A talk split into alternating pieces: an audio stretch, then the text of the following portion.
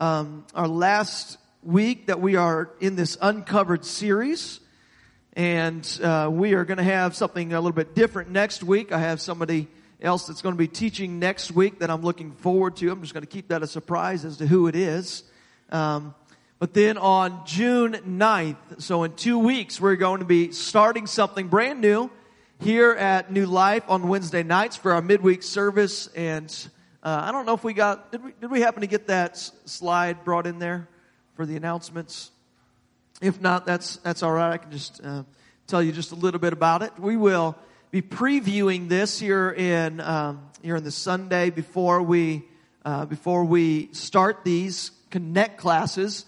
But on June 9th, uh, for six weeks, we're going to have uh, connect classes during our midweek service. And there will be four different classes that are going on. Uh, we will have our student ministries, and that includes our um, our high school, middle school age students, as well as hyphen, uh, hyphen or, or, young adults. Uh, they are they are welcome to go up to the uh, the upstairs, and they're going to be having um, they're going to be having class, or they're going to be having like a, a youth service on Wednesday nights. We have Wednesday night children's ministry that, that will be taking place, building up NLAC kids. And then we also have two different things that uh, you can choose from as an adult. We have a caged series that uh, I promise you will be um, it will be a blessing if you choose to go to that, as well as the marriage on the rock. You can choose between either one of those. We'll be splitting out. Our cage series will be taking place in here, and our marriage on the rock that is uh, like a small group um, marriage. Um, marriage group that uh, they will be meeting back in the uh, Roberts Hall of Fellowship. And so uh, you can just choose. We don't have a sign up for this uh, leading into it, but on that night, uh, you can choose which one you go to. We just would encourage that whichever one you go to, that you would just stick with that for six weeks. And uh, I promise you that these are going to be very, very fulfilling um, connect classes that that you can take part in. So looking forward to that um, coming up in the month of June. But tonight we have this this lesson that uh, I want to get into, um, continuing in this uncovered series, lesson eight, and this is focusing in on the ministry of Jesus Christ. Amen. This is a uh, there is a lot that we could cover if we are looking at the ministry of Jesus. And he, uh, of, of, course, had a very, um, very outsized, uh, large uh, portion of, of the New Testament scriptures is focused on the ministry of Jesus. And that's because he is the focal point, really, of the whole Bible. Jesus is the focal point of the whole Bible. It's the Old Testament is pointing forward to Jesus. We have the ministry of Jesus that takes place, the beginning of the New Testament, and then the rest of the New Testament is pointing back to Jesus. It's all getting us to focus on Jesus Christ. And so uh, we just want to focus in tonight and look at at uh, what what was the point or what was the effect of of the ministry of Jesus while he was here on this earth. You know, there's no question in my mind that Jesus was and still is probably the most controver- controversial figure in human history. That even 2,000 years after he died and resurrected, he is still the center of a lot of controversy and discussion and, and people looking at, at, at Jesus. And one of the reasons that he caused such a stir in, if we're, we're looking back in the time when he was here on earth, was because his teachings were so unique to that time. He taught in a way that showed that he had authority. He, he came onto the scene not as one that was brought up under a teacher and then at an, at an older age, you know, began to, uh, to be, you know, brought in as, as one who has learned under the, you know, the, the tutelage of somebody else. But rather at 30 years of age, Jesus comes onto the scene and begins teaching as one with authority. I mean, to the point that it says, like in, Mark 1, it says that they were astonished at his teachings because he taught as one having authority and not as the scribes. He wasn't like all these other people, but rather he was teaching as one who had some authority and it was authority that was not him saying, uh, I'm teaching this, uh, you know, as, as a student of Gamaliel, as uh, the authority or in the name of Gamaliel. That is, you know, Paul may have, may have done that himself. Paul being a, a student under Gamaliel. He may have taught and, and had the authority. Somebody might listen to him because he could teach under the name of Gamaliel, this great teacher, and he sat under his feet and, and, and listen to him. But Jesus didn't sit under somebody else. He didn't come saying, I bring this to you under the name or the authority of Gamaliel or, some other great teacher, but rather he did it in the authority in the name of God. He came with authority himself because this was God come to earth. And so some of Jesus' most memorable teachings that we have are presented to us in the very first gospel, the gospel of Matthew, and they are compiled here at this, um, in this very extended sermon that is, uh, begins in Matthew chapter 5. And this sermon is, is one that uh, typically is referred to as the Sermon on the Mount.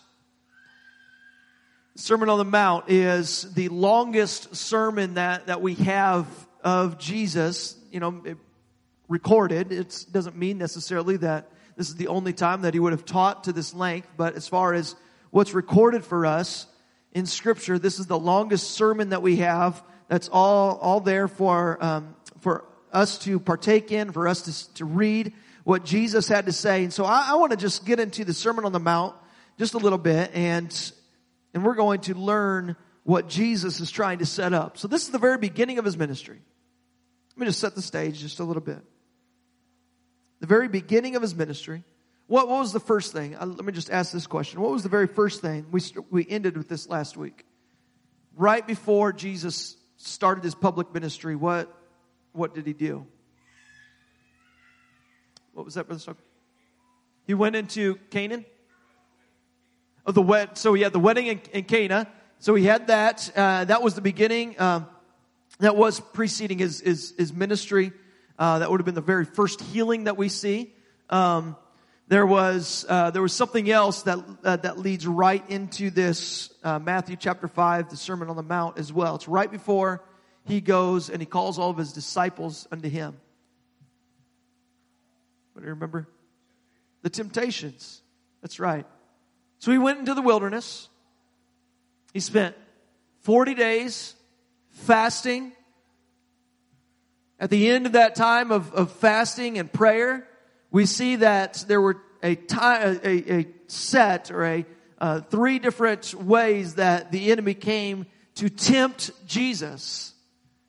And all three, all three times that the enemy came to tempt Jesus, he came back at him presenting the word of God and saying, I, man shall not live by bread alone, that uh, thou shalt not tempt the Lord thy God, and that he, he brings the word to him every time that the word says this, the word says this, and he was able to overcome the temptations of the enemy. But immediately following that, we see him go, he chooses his disciples, and then he begins this public ministry, and this is where Matthew begins to set the stage for what Jesus does in his public ministry. And I think it's very interesting. If you, uh, in fact, uh, we don't have this in our notes. We don't have this in our notes, but how G, or how, how Matthew um, writes his gospel. We, we see different structures in the different gospels, but how Matthew writes his gospels is he, he has these different bookends so that you can see like the beginning of, of Jesus, you know, this section of Jesus' ministry. Then you can see the conclusion of it. And we can see the beginning of this part of his ministry in Matthew chapter 4, verse 23. If you want to just jot that down on your, on your piece of paper, Matthew 4, 23 is the very beginning bookend. This is right before we go into chapter 5, where we will see the Sermon on the Mount. But he says in Matthew 4:23 that Jesus went throughout Galilee, teaching in their synagogues, preaching the good news of the kingdom, and healing every disease and sickness. Sorry, we don't have I don't have the uh, the scriptures for this. I'm just adding to it right now. So uh, Matthew chapter uh, 4 verse 23, Jesus went throughout Galilee, teaching in their synagogues, preaching the good news of the kingdom, and healing every disease and sickness. And so he's setting up these things that Jesus is going to do. He hasn't done it yet at this point, but he's setting up what's going to take place in Matthew chapter 5, Matthew chapter 6, and Matthew chapter 7. Jesus is going to teach and he's going to preach. And when what's, what's he teaching and preaching? He's teaching and preaching kingdom principles. We see that terminology a lot in the Gospels, especially Matthew. He uses this. He says, um, uh, Matthew often uses the phrase, the kingdom of heaven. When he's saying what Jesus, or, or writing down what Jesus is saying, he, he makes sure to, to in, insert that terminology right there. This is uh, when Jesus would begin teaching. He would say, "This I'm doing this because I want to tell you about the kingdom of heaven." There's uh, Mark and Luke uh, they they would uh, use and kind of referring to the same thing, but they would often say the kingdom of God, talking about the same thing. The kingdom of God is this. It is as this. And so, what um, Matthew is setting up here in, Ma- in chapters five, six, and seven is this teaching. The kingdom authority that Jesus had is brought out through his teaching and through his preaching. And we see that in the Sermon on the Mount that we're going to get, going to get into. Uh, I mentioned the bookends. I'll just kind of finish off that thought. So five, six, and seven, we're focused on the teaching and preaching in the book of Matthew. Uh, focused on the teaching and preaching of, of Jesus about kingdom authority. In chapters eight and nine of the book of Matthew, we see the kingdom authority of Jesus in healing.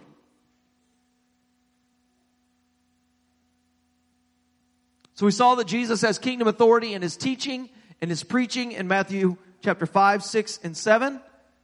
In chapter 8 and 9, we see the authority that Jesus has in the kingdom through his many acts of healing. We can see, I pointed out Matthew 4, 23. If we look at Matthew 9, 35, we see almost an identical um, almost that Matthew 4:23, uh, the identical words here in 9:35. It says, "Jesus went through all the towns and villages, teaching in their synagogues, preaching the good news of the kingdom, and healing every disease and sickness." This is the bookend to what is said in 4:23. He was getting ready to do. Now this is saying Matthew's closing that off and saying this is what Jesus has done. He went, he taught, he preached, the kingdom of God and he did miracles, healing, healing every disease and every sickness. And then really, we even get an extension to that in Matthew chapter 10. Because in Matthew chapter 10, it begins to focus on this, this uh, Jesus speaking to his disciples about all those things that he had just done. And he's commissioning his disciples in Matthew chapter 10. And so if we look at the very first verse of Matthew chapter 11, 11 verse 1, it says, after Jesus had finished instructing his 12 disciples, he went on from there to teach and preach in the towns of Galilee. Okay? So this is, this is really what the ministry of Jesus was all about. He is focusing in on the Jewish people but he himself, we see his kingdom authority in teaching and preaching. We see his kingdom authority in healing. And then in Matthew chapter 10, we see that that kingdom authority has been delegated to the disciples. He basically says, okay, now it's your turn. You've watched me do this. You go do this now. I'm sending you out two by two.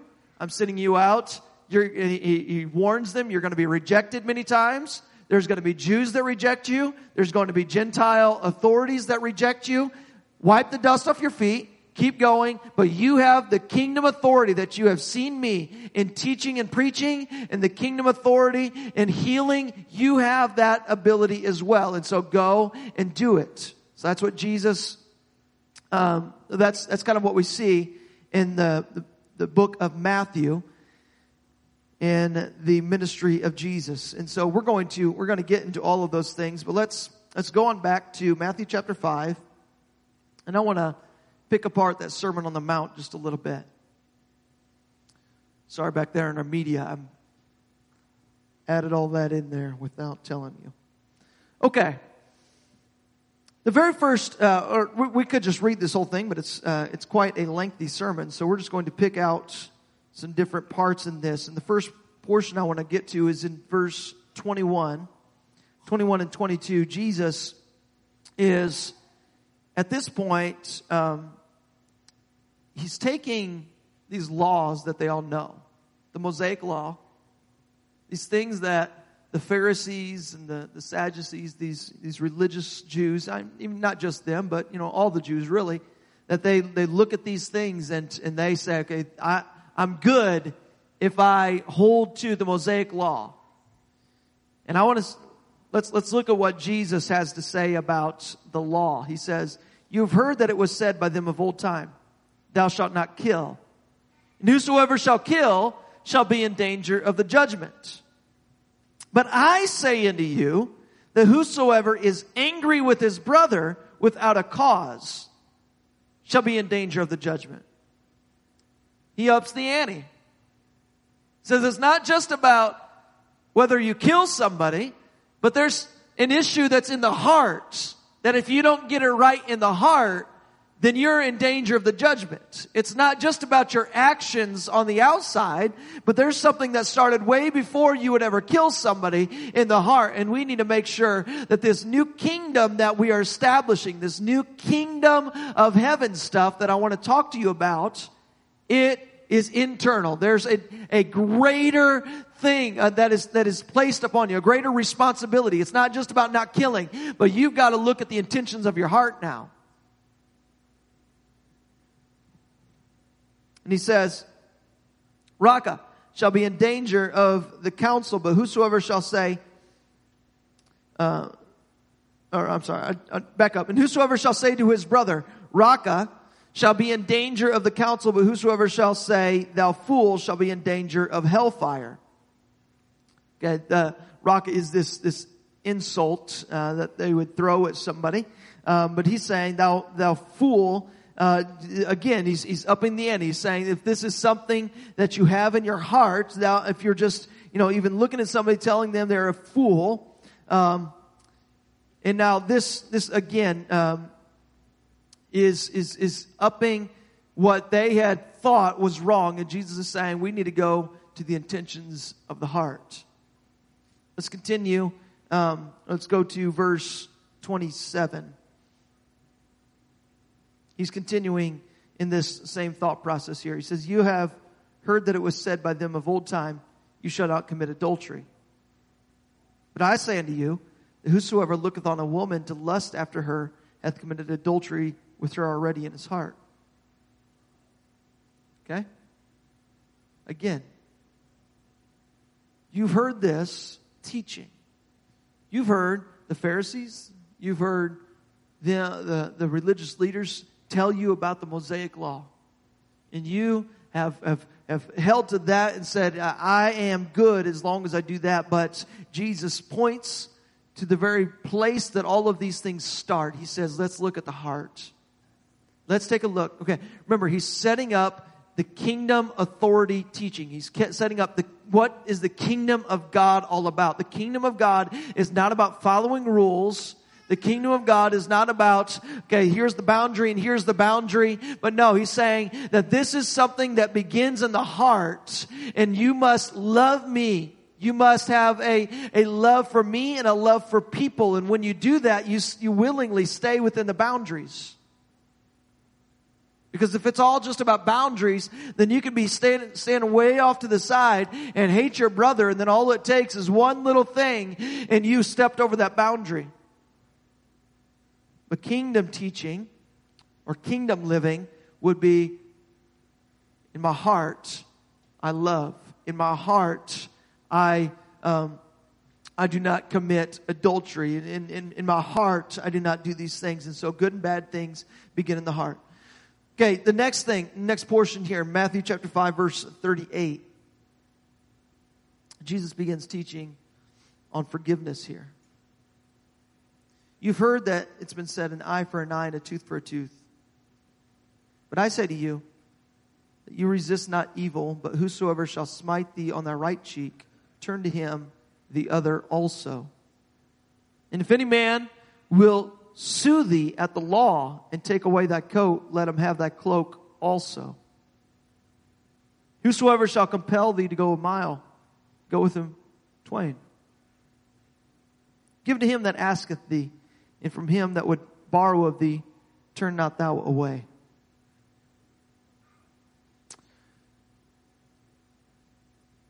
These principles here are you know, much easier to read than to actually live out, right? Even, even still today. These are not easy principles to, to lay out because we say, well, what, Jesus, you just want me to be taken advantage of? He doesn't want you to be taken advantage of, but he wants you to have mercy and to love. And this isn't about this isn't about getting even with somebody, but this is about showing the love of Jesus Christ. This is about letting somebody say, What, what is it about you? What is it about you? I, I haven't been able to break you. And, and somebody, you know, that, that's, you know, knows how to push every button of yours and, and yet you you don't break because Jesus isn't calling me to retaliate. He's calling me to continue to love. And in fact, even this one, this one portion here where it says, if, if any man uh, will compel you to go a mile, go with him two miles. This is, this is even, uh, the, the reference there is really about uh, the, uh, at that time, a, a, Roman soldier could come and, and at any point they could, they could require of you to, to, to uh, take them one mile. A, a Roman soldier, they could, it was in the Roman law that they could ask of any citizen at any point if they need to, to travel and they don't have the ability to, to travel, or they, they don't have, um, you know, chariot or horse or, or anything. Uh, they could, they could come to any citizen and tell them, you need to take me one mile down the road. So he's not just talking about, you know, just your friend. If your friend says, you know, I want you to go a mile down the road with me. No, he's, the, the reference here is the enemy. If the enemy asks you to take him a mile down the road, you don't just take him a mile, but take him two miles. Why? We're setting up a kingdom culture. We're setting up a kingdom culture here where somebody would see that this person is different. Come on, the, the world should see the church as somebody that's, as, as a people that are different than the rest of the world. We should stand out as people that love. We should stand out as people who are generous because God's been generous to us. God has forgiven us and so we have much to forgive of others. In fact, it tells us in, in one portion of the Gospels, Jesus says, if you can't forgive your brothers, I can't forgive you. Because I have, I have already forgiven you of all these things, but if you can't forgive somebody else, then why should I forgive you? Because you've been forgiven of the greatest debt that could ever be forgiven of your sins. And these things that we hold on to are so small compared to that.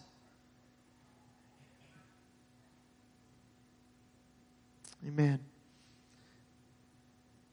To serve, to submit other people. To continue in verse 43.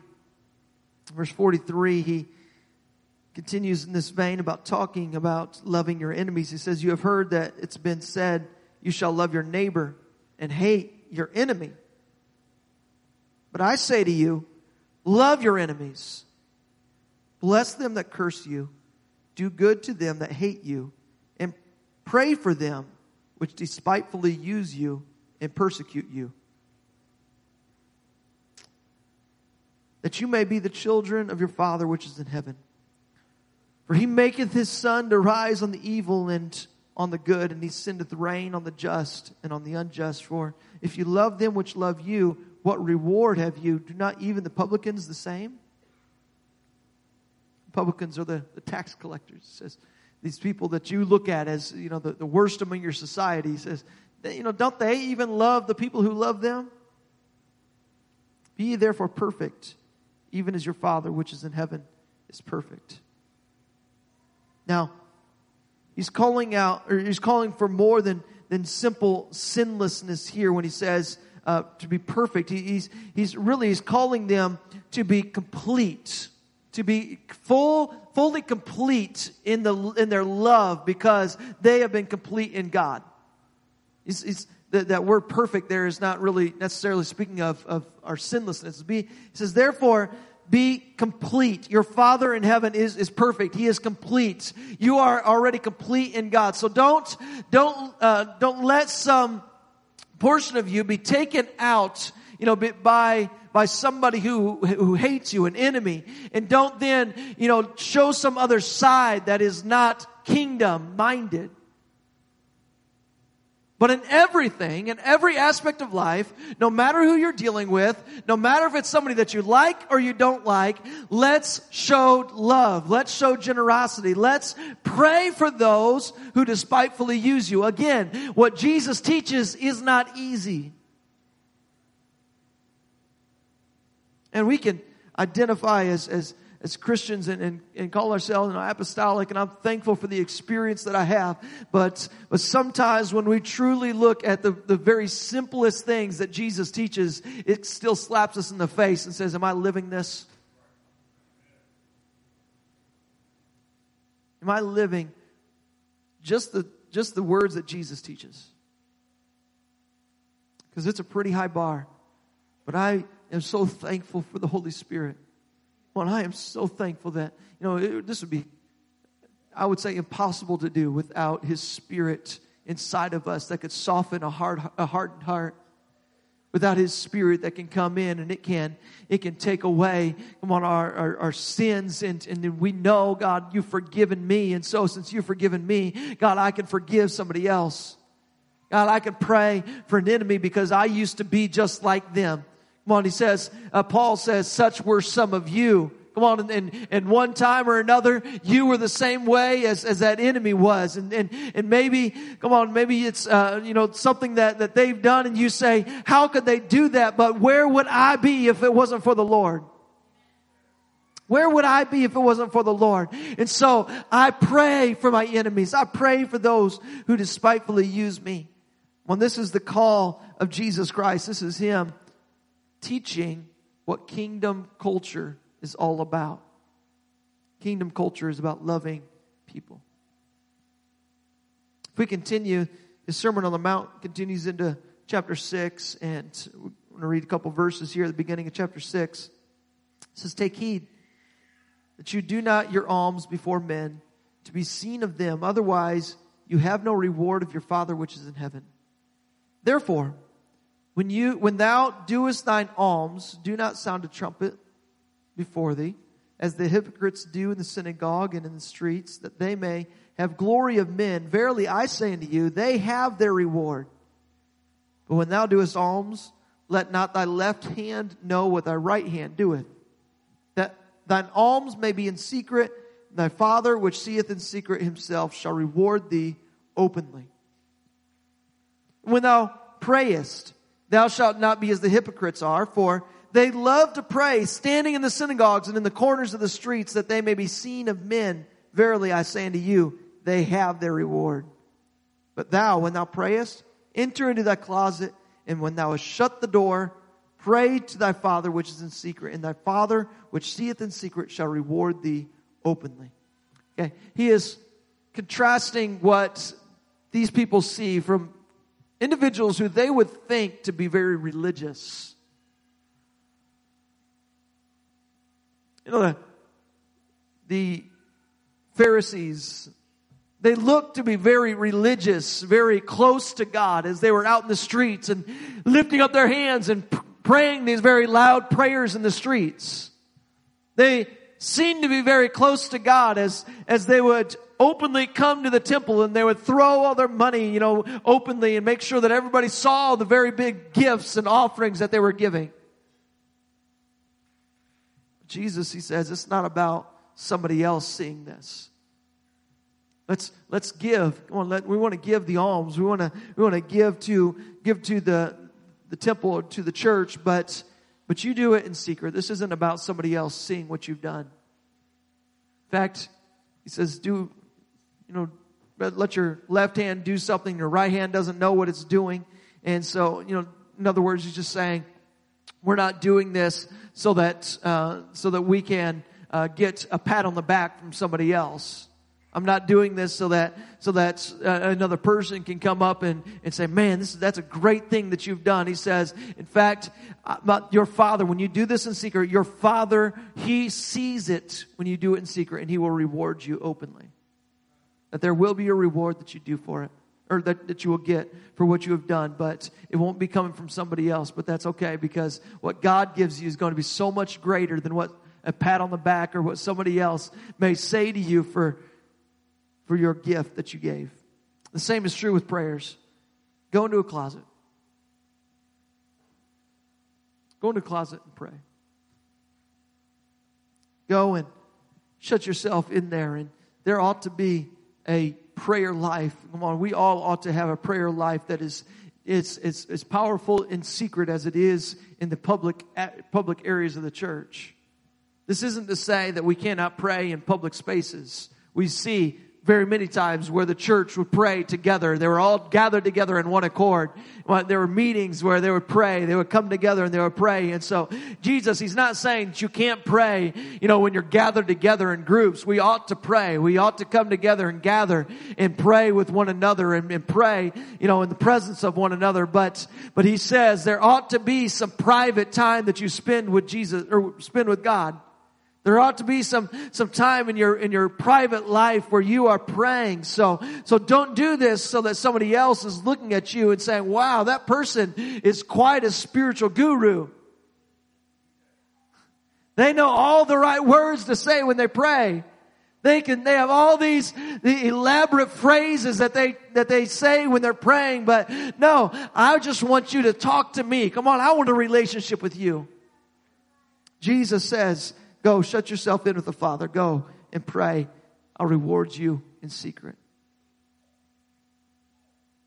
Verses 16 through 18. Again, Jesus is speaking on these, uh, very, these spiritual disciplines.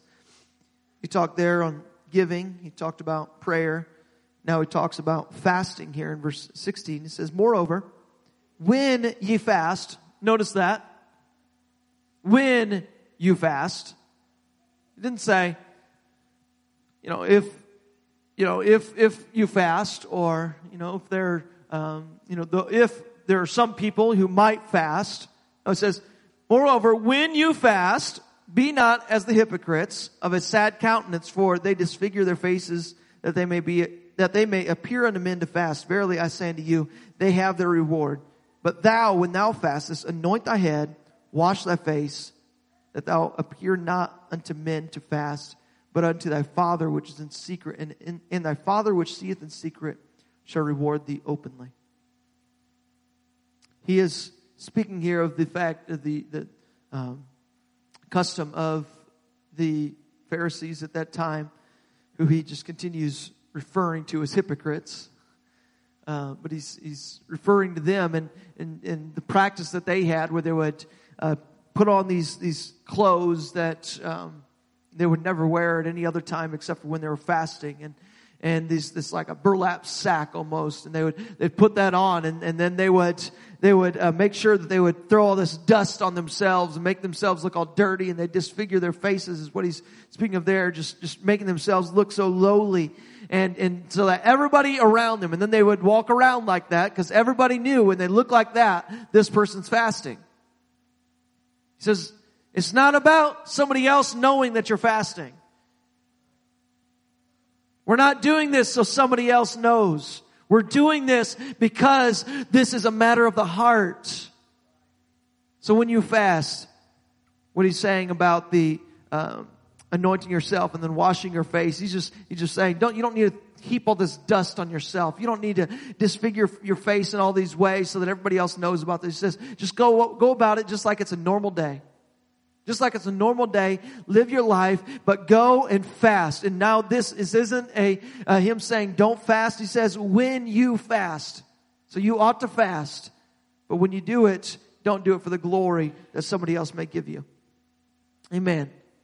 There's so much packed into this Sermon on the Mount that, um, that we could continue uh, getting into, but let's let's continue. Let's skip to verse 25 of chapter 6.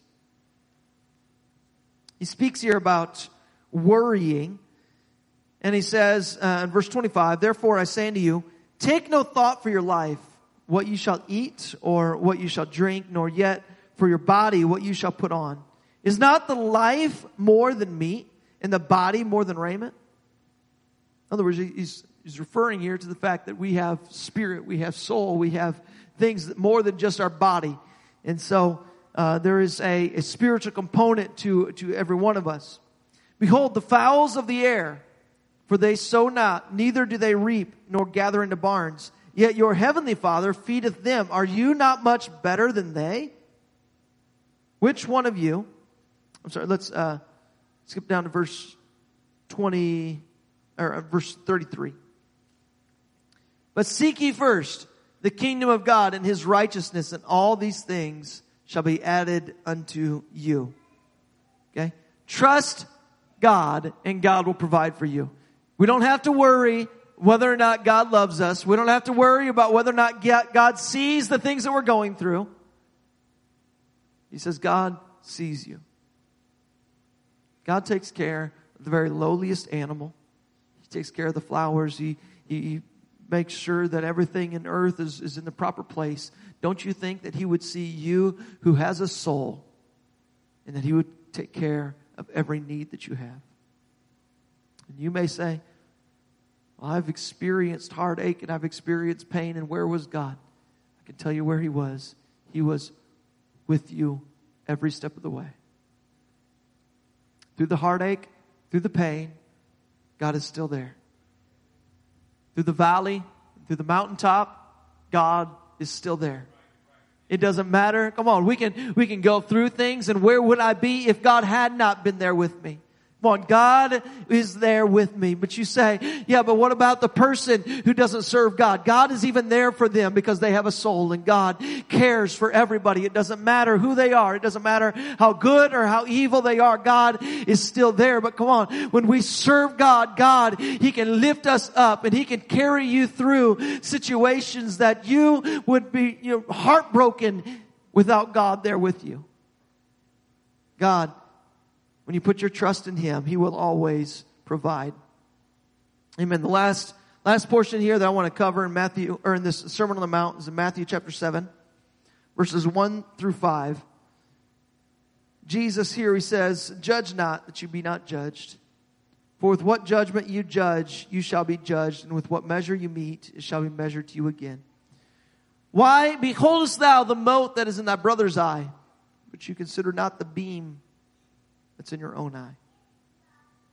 Or, how wilt thou say to thy brother, Let me pull out the mote out of thine eye, and behold, a beam is in your own eye?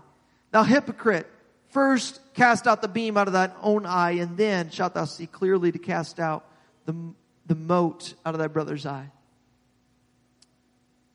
Saying, stop focusing on everybody else getting right and focus on yourself. In Jesus' ministry, he, he did not pull punches. He did not just take it easy. When he came teaching, he, he taught on the hard things and he came with authority. He came speaking with authority and, and teaching on hard issues and, and, and challenging things. And when the, the people heard this, it woke them up in their senses. They're saying, what kind of a man is this? What kind of a man? You know, just, just imagine. Just imagine. Now us looking back, we know who Jesus was. They didn't know who Jesus was.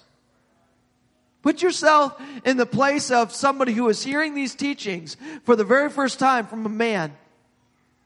They think maybe he's a prophet, maybe he's, you know, just some other, uh, you know, teacher that's come onto the scene.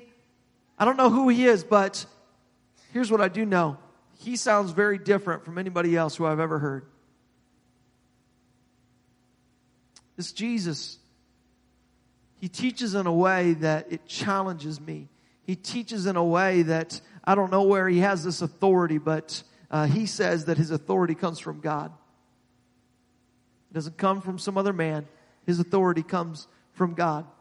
And that's exactly what Jesus was doing when he came onto the scene. His teaching was so radically different from, from anybody else that, that it was bringing their minds around and it was, it was, it was changing their thoughts away from the old, the old way of Moses' teaching and the law and bringing us into a whole new dispensation where we begin to see the kingdom of God is at hand.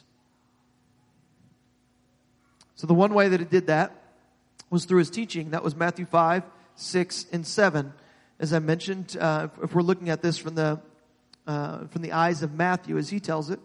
And then as we get into Matthew 8 and 9, or we could see this, of course, in, in some other gospels, we see that Jesus wasn't just a, a philosopher or a wise teacher, but he um, also brought his kingdom authority in, in, into view through the miracles and the signs and the wonders, the different things that he did while he was here on earth. And so we see the miracles that were demonstrated by Jesus. Sickness and disease.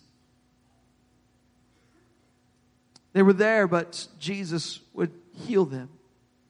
The demonic forces that people would have in, in their life and they were, they were bound by these demons and this, this demonic possession. And Jesus would come in and he would speak the authority by, in the name of Jesus, they would go. They would flee. He would just had to speak to them and they would be gone.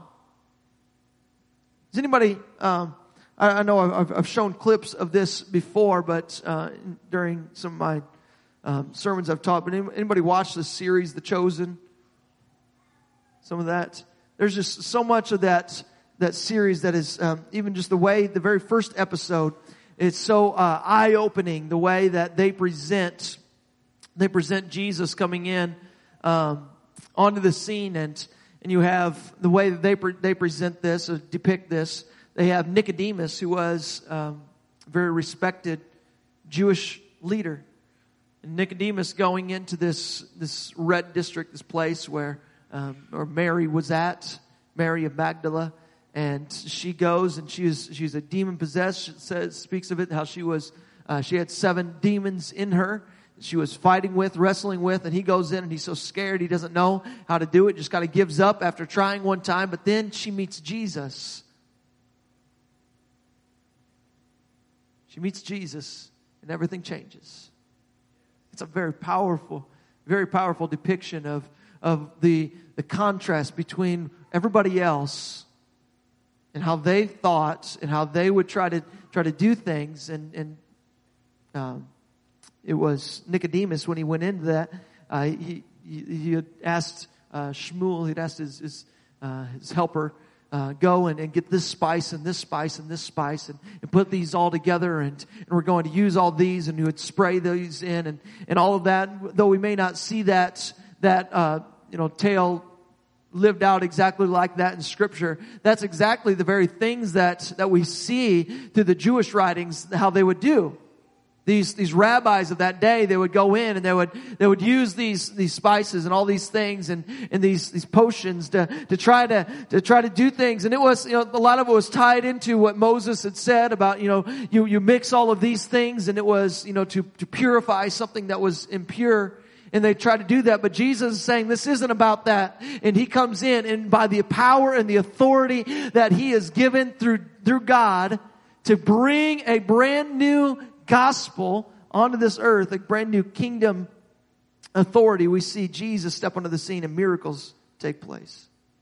Demons, demons are cast out. Mark chapter 1. Mark chapter 1, verse 34, it says, He healed many who were sick with various diseases. He cast out many demons. He restored those individuals who were paralyzed. Mark chapter 10, it says that he had, he said to the paralytic, I say to you, arise, take up your bed, go to your house. Immediately he arose, he took up the bed, and he went. Immediately. He restored blind eyes and deaf ears. These were things that in that day and age, they, they looked on these as not just uh, physical maladies, but this man or this, this family must have sin. They must have some hidden sin in their, their line or, you know, what's, I don't know what's going on, but God, He wouldn't do this to somebody unless they had some kind of sin in their family. And Jesus comes in and he anoints the eyes of the blind man. And he went and he washed and he came back seeing. He went and he brought, uh, they, they brought to Jesus one who was deaf. And he took him aside from the multitude. He put his fingers in his ears. And immediately his ears were opened. Brand new dispensation, a brand new authority that comes when Jesus steps onto the scene. He says, he, he was teaching about what the kingdom's all about, and now he's, he's showing them what the kingdom's all about through these miracles, through these signs, these wonders, these different things that he does. We see, uh, we have one instance where it's just the disciples that see it, but he's out on the open sea. There's a storm. They all think that they're going to die. And he stands up, in fact, they have to wake him up because he's been asleep.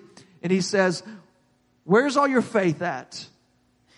He looks out over this stormy sea and he just says, peace, be still. Come on, this is, this is a kingdom authority that Jesus has. And he's, he's showing us that there is a, a, a uh, something way back to what we talked about in lesson two of this, that there is a connection between the spiritual and the natural.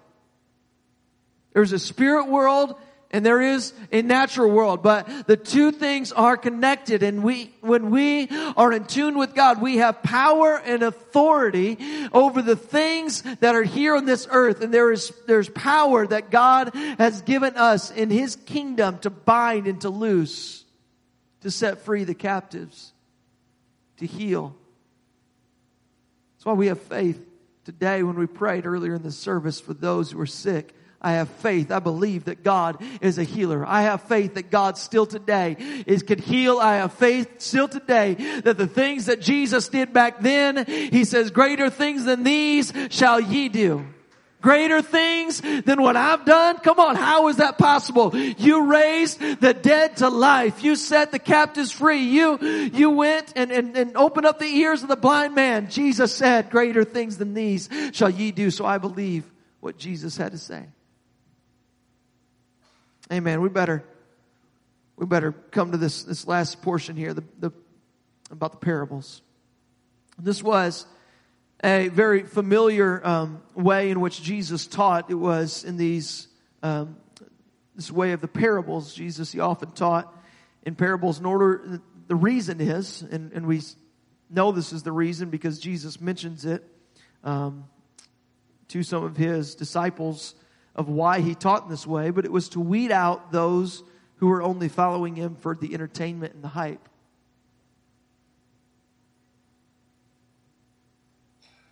It says, I teach it this way because those who are hungering for the things of God, they will understand.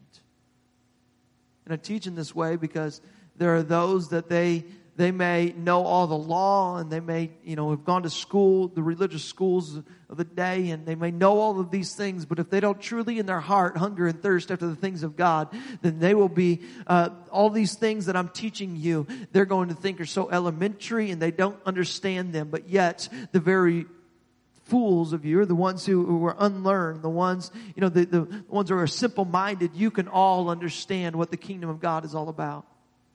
And so I teach in parables. The question is, you know, what, what is a parable? And a parable, uh, a parable is a, a uh, story that typically has uh, at least two, two meanings. It has a, a, a meaning that you could, you could understand the story in itself, but it has another deeper meaning beyond that that has a spiritual application to it.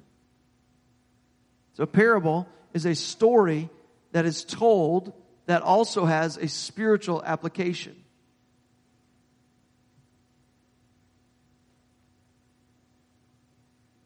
And this is a way that Jesus would often teach. And he says, um, or those who they drew close to Jesus, they received the most from his teachings. And in Matthew chapter 13, we see that the disciples, they came and they said to him, Why do you speak to them in parables? He answered, Because it has been given to you to know the mysteries of the kingdom of heaven, but to them it has not been given. Therefore, I speak to them in parables because seeing they do not see and hearing they do not hear, nor do they understand. But blessed are your eyes, for they see, and your ears, for they hear. In other words, you have a hunger and desire in your heart. In the things that I'm teaching you, you get it in your heart.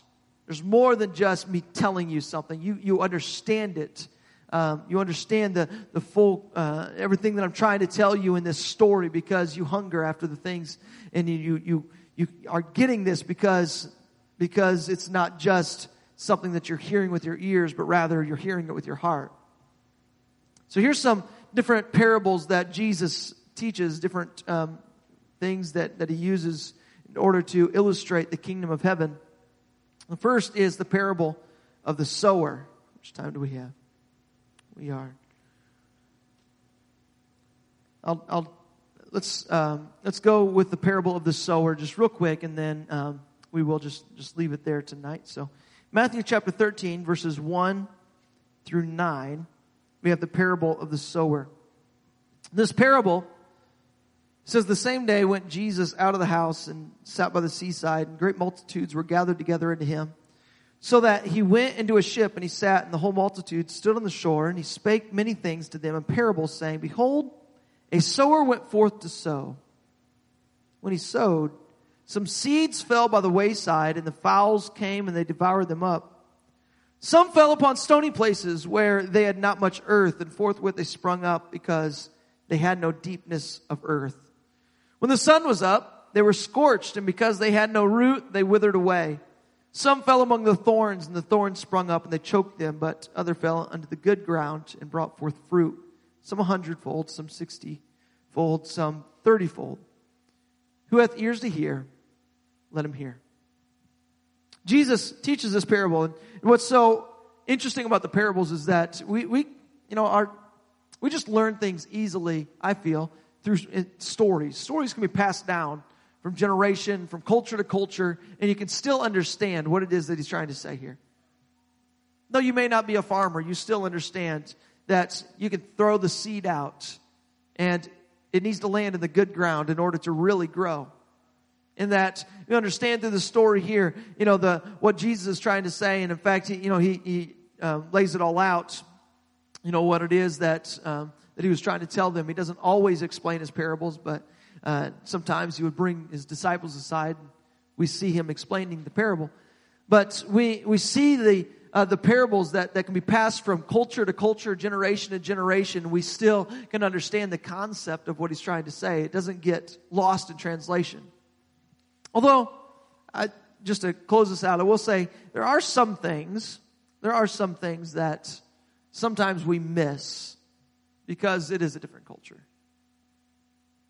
because it is a, a different time and in, in, in, the way that our culture is, uh, we may miss some things uh, from these parables, such as uh, the the story of of the um, of the prodigal son.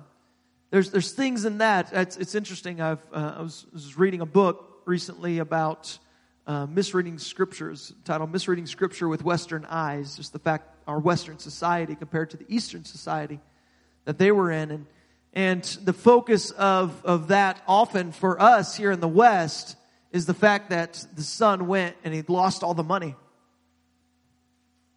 When we ask, you know, what was the, the worst thing that he did is the fact that he went and in his riotous living, he lost all of his money. If you would ask somebody in an Eastern culture, the culture really that these stories would have been told in, they don't focus much on that at all. It's more so about just the fact that he left his father's house. It was the shame that he brought on his father.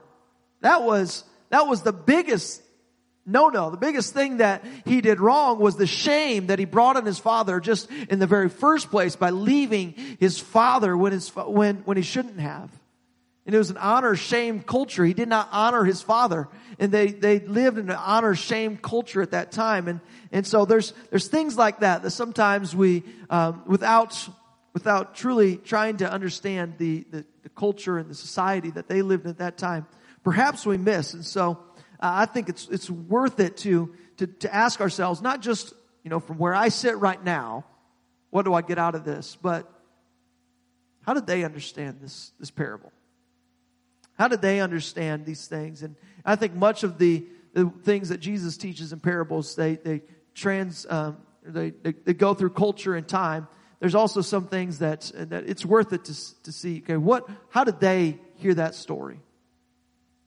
What did it, how did they hear that in their day, in their age, in their culture? And, and how can, how can I make sure that I'm not missing the point of what Jesus was truly trying to say? And that even goes to, there's, there's some parables that sometimes, or some teachings, sometimes we're like, why, did, why is that even in there? Why is that included in the Bible? It's because there was something very profound that Jesus was saying that, that may hit some societies, some people differently than it might hit us. But it's all in there for a reason. I'll just finish with this here tonight. It's only by the power of God that we can see beyond his teachings. We can see the miracles, the parables, all these things. We truly must know Jesus. John 6:44 says, "No one can come to me unless the Father who sent me draws him, and I will raise him up at the last day." It is such such a, a dynamic ministry that Jesus has when he was here on this earth. And he came to set captives free. He came to, uh, to, to, to, do many things. The, the, the true purpose of why he came really was to die.